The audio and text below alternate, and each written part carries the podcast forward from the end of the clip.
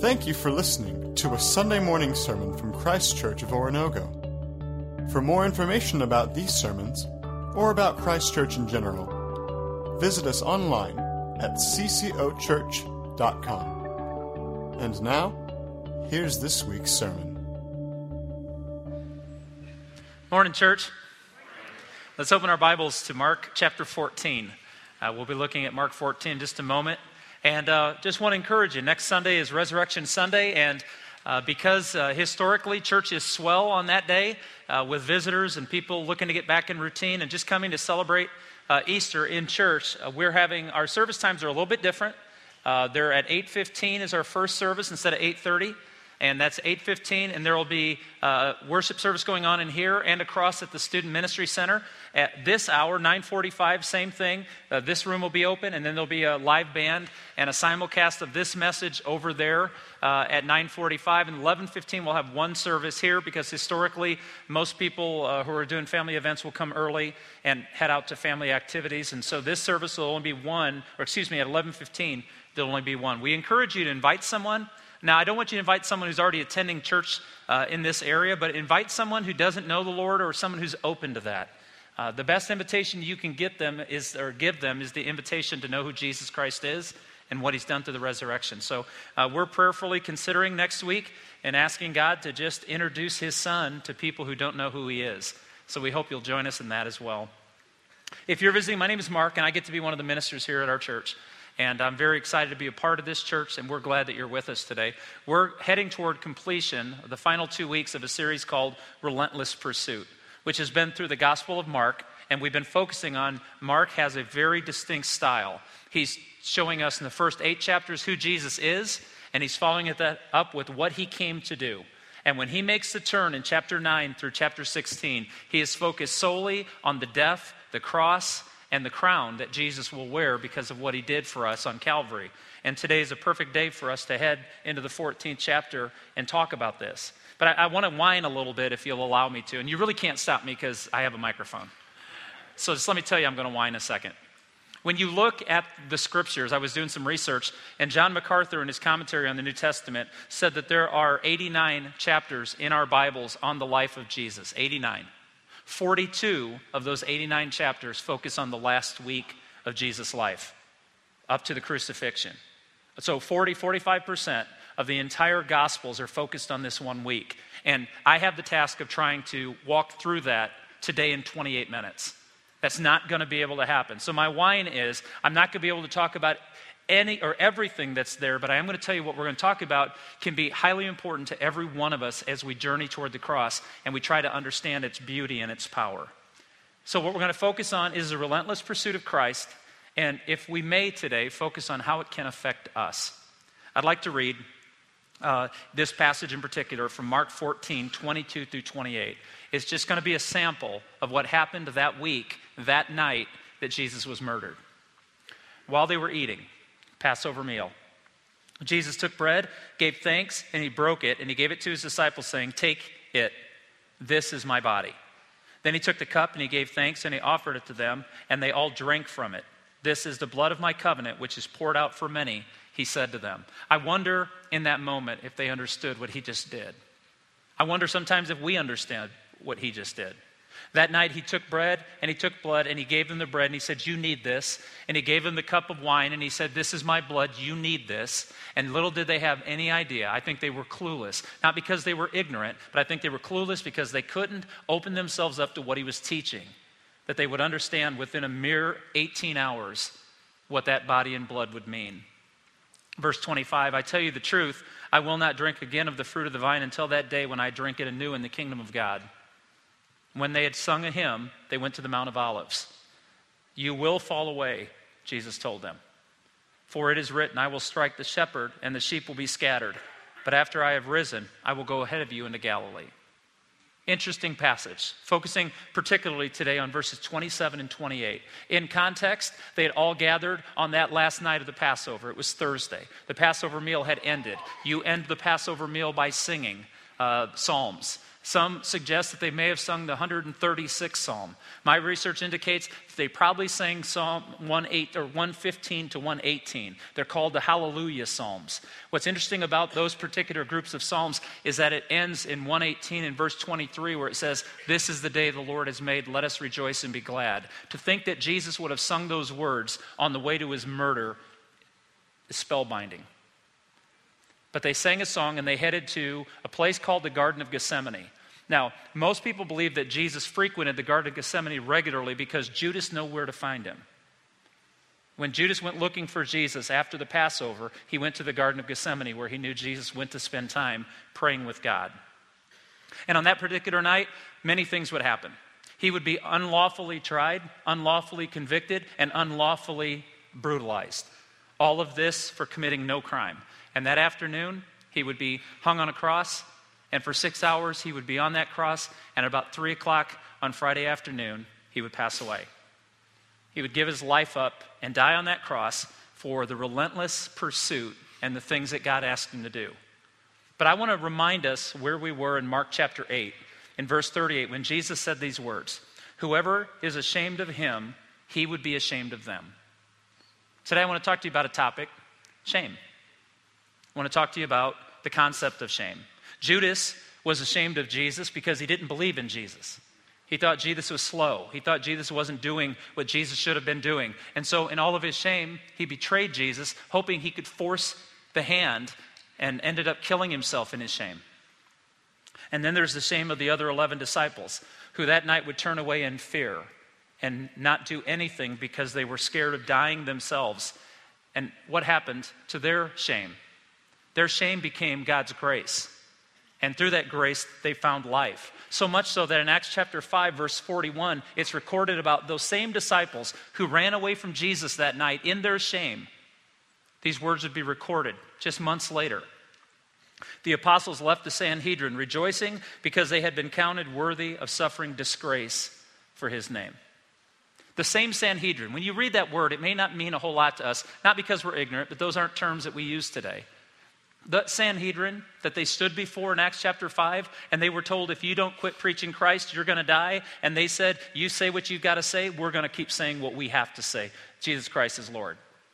And they were persecuted for that. And they left excited that they could suffer for the cause of Christ. That same Sanhedrin was the same group of men who convicted Jesus to death that night when he was captured.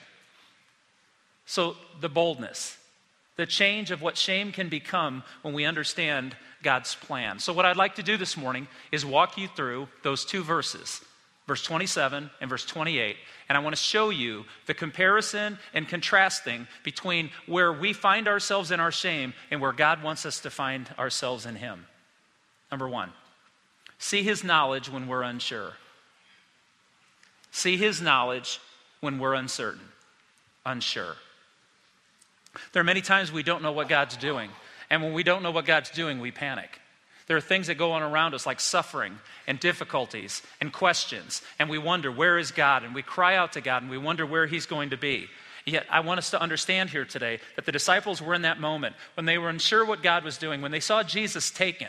And they heard Jesus say in verse twenty-seven that you will fall away. He uses the word scandalizo, which where we get our word scandalized. He said, you will be scandalized by this night. Your fear, your sin, your falling to temptation is going to put you in a moment of scandal, and you're going to wonder what's going on. And Jesus wants them to know, I've got this covered. Even when we're unsure, he knows exactly what is taking place. The disciples couldn't embrace the fact that this man who could walk on water and raise the dead and heal illnesses and cast out demons, that he would so easily allow himself to be taken captivity and tortured, that instead of showing his power and his might, he would just take this over and over, the humiliation and the scandal to himself. That's why Jesus said, you will fall away.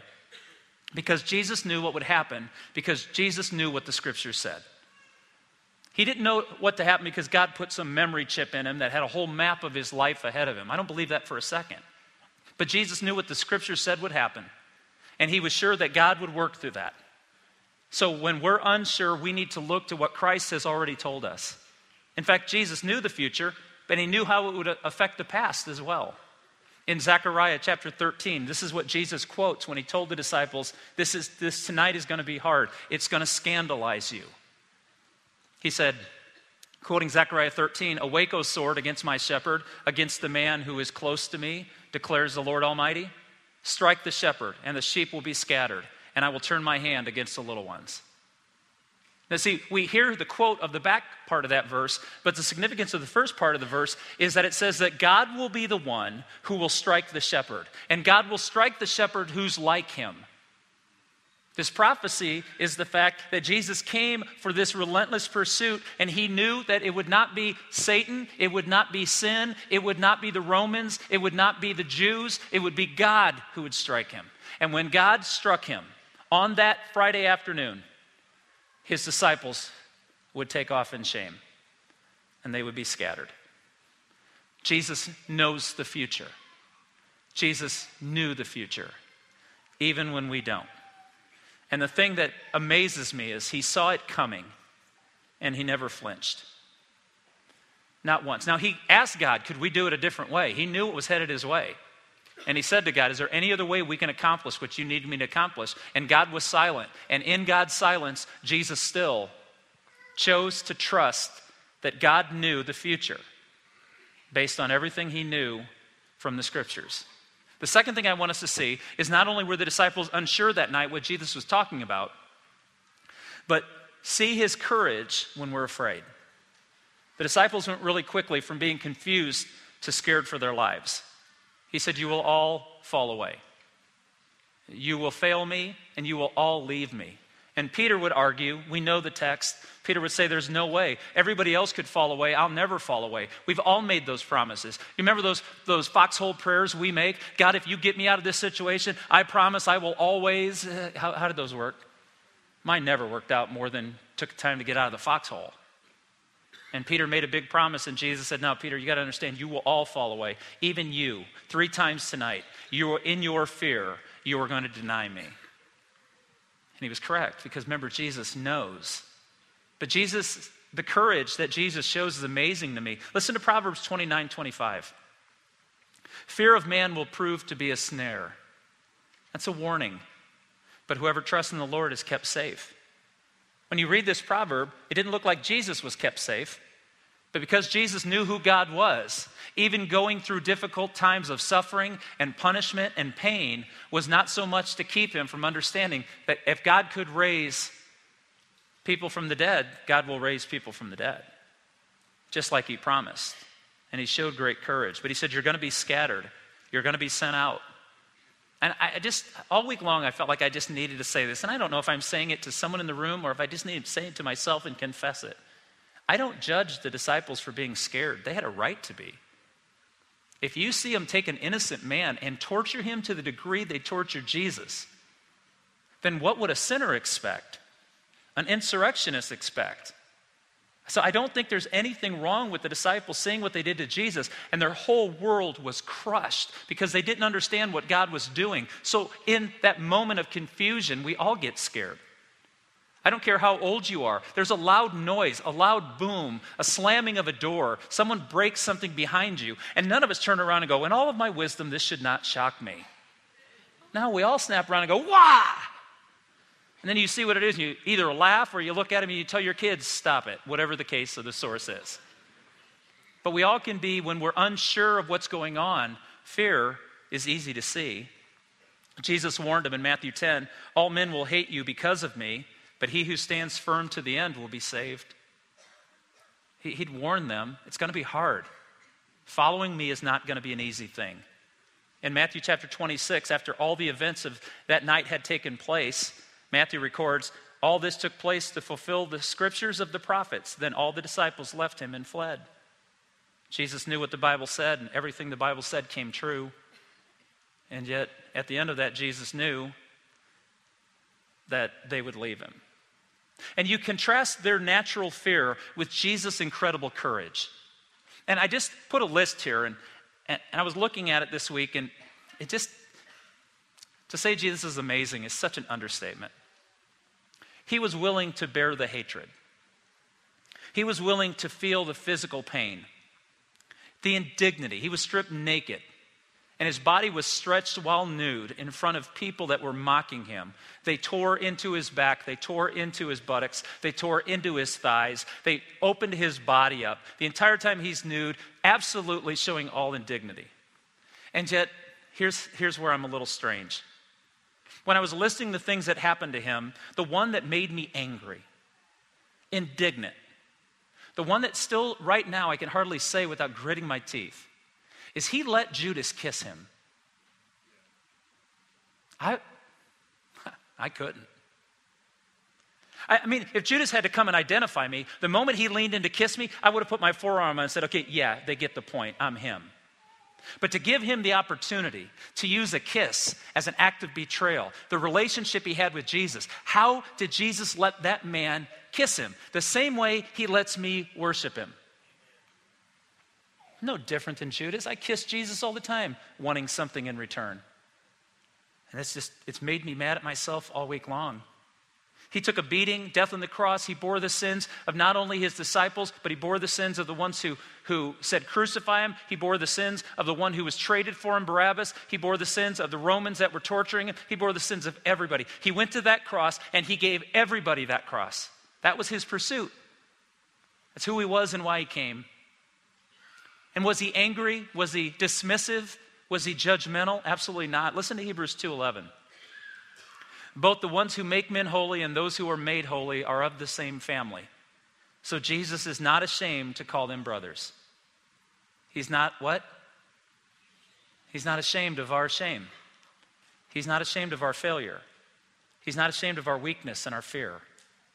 First Peter four sixteen, Peter, who spent all the time hiding in the shadows, he was courageous enough to stay with Jesus, but he, he didn't have courage enough to be right there identified with him. He was always in the shadows. And in the shadows, when they said, aren't you one of his? He, he lied. One time, he even used foul language to show that there's no way I could be one of his. Listen to the way I just talked. First Peter four sixteen, however, if you suffer as a Christian, do not be ashamed, but praise God that you bear that name. There's a big difference between Peter in the Gospels and Peter in the book of Acts. What was the difference was when they finally understood the crucifixion and the power of the resurrection. Before they were unsure and they were afraid, but Jesus was certain and Jesus had courage. And thirdly, see his grace when we're failures. I love verse twenty-eight. I think it had to have been missed that night. The reaction of the disciples is they missed this whole point, and this is the kicker. But after I have risen, I will go ahead of you into Galilee.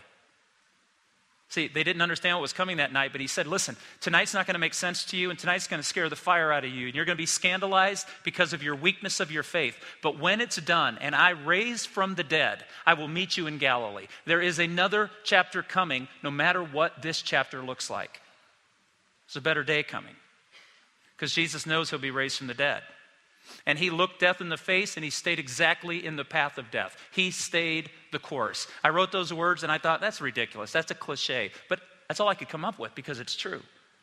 He read what the Messiah was to do. The Holy Spirit was leading him toward that. He did not always want to do it for fear, for pain, for the tragedy of it. He knew the pain that would come on him. He, he bled that night in the stress of knowing what was coming his way. And yet the end, what did he do? He stayed doing exactly what God asked him to do. He was relentless in his pursuit of God. And he would not be detracted. He had the keys of death and hell, but the price to hold those keys cost him everything. The keys of death and hell were in his hands. And the weight of those keys, the cost of those keys, the price to be able to turn that lock and unlock death forever, cost him everything. In Hebrews two fourteen, the author of Hebrews says, he too shared in their humanity so that by his death, he might destroy him who holds the power of death, that is the devil. And yet, the promise that we speak of next week, the celebration of bringing together all of us in the resurrection is the celebration for sure. But he had talked about this. He stayed the course. Listen to John chapter sixteen, verses twenty or thirty-two and thirty-three. On that night, and most people believe that this passage of John is probably being spoken while they were walking to the garden. That night he said, but a time is coming and has come when you will be scattered each to his own home. You will leave me all alone, yet I am not alone, for the Father is with me. I have told you these things so that in me you may have peace. In this world you will have trouble, but take heart, I have overcome the world. Shame. I, I used to, when I was younger, say this. I don't know why I said it, but I'd be talking to my friends honestly, and I'd say there's about thirty minutes of my life I wish I could go back and erase. And that thirty minutes encompassed four or five moments when I said something I shouldn't have done, when I didn't say something I should have said, or when I committed something hoping no one found out, and I've lived in those moments. And I used to say if I had thirty minutes of my life I could erase, I would go back and erase it. I'm fifty years old now. If I had four hours, I could go back in my life and erase. I can live under the weight of my shame because I did it. And I think this is one of the few times I can stand on this stage and everybody in the room knows exactly what I'm talking about. And every one of us looks back and can't believe we did what we did. And Satan wants to use that shame to kill you, and God wants to use his grace to give you life. It's whether or not you believe that what he did on the cross was for you. Let's jump to Mark chapter fifteen, verses thirty-seven and thirty-nine. And in a very unfortunate way, let's look at the last few moments of Jesus' life. Because what we do at the cross defines us. Jesus being resurrected from the grave means nothing if the sacrifice on the cross means doesn't mean everything to us. With a loud cry, Jesus breathed his last. The curtain of the temple was torn in two from top to bottom, and when the centurion who stood there in front of Jesus heard his cry and saw how he died, he said, "Surely this man was the Son of God." Now, if you had never read the Gospels of Matthew, Luke, or John, then you would not understand what Mark did. Remember, Mark was the first gospel written. This would have been the first history from the eyes of a disciple to the audience. And the first person. Now, the book opens with that this is the gospel, the good news of Jesus Christ, the Son of God, verse one. But when you go to chapter fifteen, the first person who, without being asked, confesses Jesus Christ as the Son of God is not a disciple. It's not a Jewish leader. It's not an Old Testament scholar. It is a renegade, barbaric Roman soldier. Now, don't picture a Roman soldier as a police officer whose job it is to live out ethically and make sure everyone's living at peace. This was a trained killer. His job was to torture. He was at the crucifixion because that's what his job was, is to make sure Jesus suffered and everybody saw him suffer. So when they walked by the cross, they would understand, don't mess with Rome.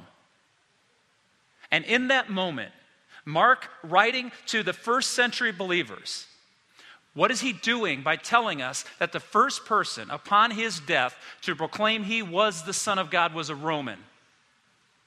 He's telling us that no matter what you've done in your life, your shame can be erased at the cross. No matter who you are or what you've done, it belongs to him. And it, where did he come to this conclusion? There's two things. First of all, the temple curtain was torn. And I know that's symbolic for many of us, but doing some research, uh, a friend of mine, Bryce Hotchkiss, who preaches in Pittsburgh, He, he sent me this facts that he found out. Great little line. I told him I'm stealing it. I told him I wasn't going to give him credit, but I like him, so I will. He says that the curtain in the temple in Jerusalem, in, in the great city, was sixty feet wide.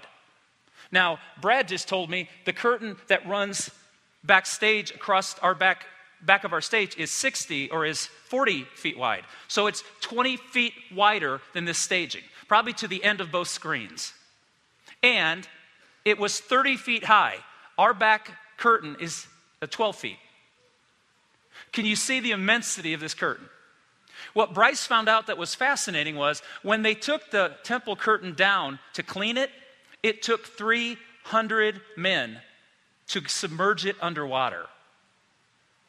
If it's that big and it takes that many, it probably took one thousand men to get it out of the water. It was an immense piece, four inches thick of woolen material. And it tore from top to bottom. Now, many of us think, when we study Old Testament history, that the temple curtain was in place uh, to keep us from going into the presence of a holy God. You know that a priest could only go in if he had been uh, sprinkled and cleansed by the blood of a perfect lamb. And then he, he was, his hands, his earlobe, there was a symbolic thing they did with the blood. And then by being cleaned by the sacrifice of blood, they could walk into the Holy of Holies. But they would even tie a rope on the ankle of a priest. So if he happened to have a heart attack and die while serving in the temple, no heathen could go in and get him. So they would just drag him out. Real touching, sentimental moment there, right? There was a fear in the culture to go into there. But the, the fear wasn't, this is important. The veil wasn't to keep us from seeing God. It was to keep God's holiness from crushing us. The temple protected us, not God. It was there to keep us from encountering the holiness of God, because how many times did someone say, God, show me your glory? And he said, I can't. It would crush you. But in this case, the temple kept us from the holiness of God, not God from us. And on that day, that Jesus fulfilled his relentless pursuit, the curtain tore from the top to the bottom. And what did it say? The holiness of God is no longer a threat to us. It's an invitation. No longer would there need to be a sacrifice. No longer would there need to be any more bloodshed. What Jesus just did was open us all up to the saving, redeeming, grace-filled blood of God. And by doing that, your shame should have been left at the cross, because the temple is open, the holiness of God is available, all because of what Jesus did. And then Mark says the centurion concluded not only with the temple curtain being torn, but how he died. And he said, he's the Son of God. What he said was, he's not just the man. You see, in those moments, what he heard at the cross, what standing there at the foot of the cross, he heard Jesus say these words, Father, forgive them, they don't know what they do. He saw him, while being tortured, he said, God, don't hold this against them. When, when he said to the, the, the two criminals on his right and his left, he said to the one, today you'll be with me in paradise. When he saw his mother weeping at the foot of the cross, he said to John, behold this woman, your mother, and behold this man, your son. And John took Mary away from the graphic scene. This centurion heard him cry out, my God, my God, why have you forsaken me? He heard him cry, I thirst. And he saw the Romans reach in and take a sponge that would have been used to wipe the backside of a person after they defecated. That's how they cleansed themselves. They would take this sponge and they would dip it in this water or vinegar and they would rub it on their rear ends to wipe off anything. And they used that and shoved it in our God's face. And then he heard him say, it is finished. And into thy hands, Father, I commit my spirit. But Mark only records, this is beautiful, Mark only records one statement on the cross. Mark records the moment that Jesus cried out, my God, my God, why have you left me? Why have you abandoned me? Think of all the things we would have cried. My hands, my feet, my head, my back, my agony, my humiliation. I would have cried all of those things. And Jesus never did. All he cried, the greatest moment of pain for him, was the moment that the sins of the world were placed on him and everything was made right for us and it all was wrong for him. And then he said, it is finished. Father, into your hands I commit my spirit. When this was all completed, the Roman soldier looked up and said, that's not just a man. That was God's Son. Because only God's Son could be so relentless to do the things that none of us would be able to do. And to do them for a group of people who at the moment had no idea what had been done. You see, church, here's what I want us to know today. His relentless pursuit needs to become ours. To study how focused and disciplined and purposeful he was is wonderful information. It's inspiring. But if it doesn't translate by the grace of Jesus for us to drop our shame from our lives of brokenness, sinfulness, and willfulness, to enter in to the cleansing of the power that his relentless, relentless pursuit now becomes mine. The curtain has been ripped from top to bottom. It doesn't matter who you are. It's torn.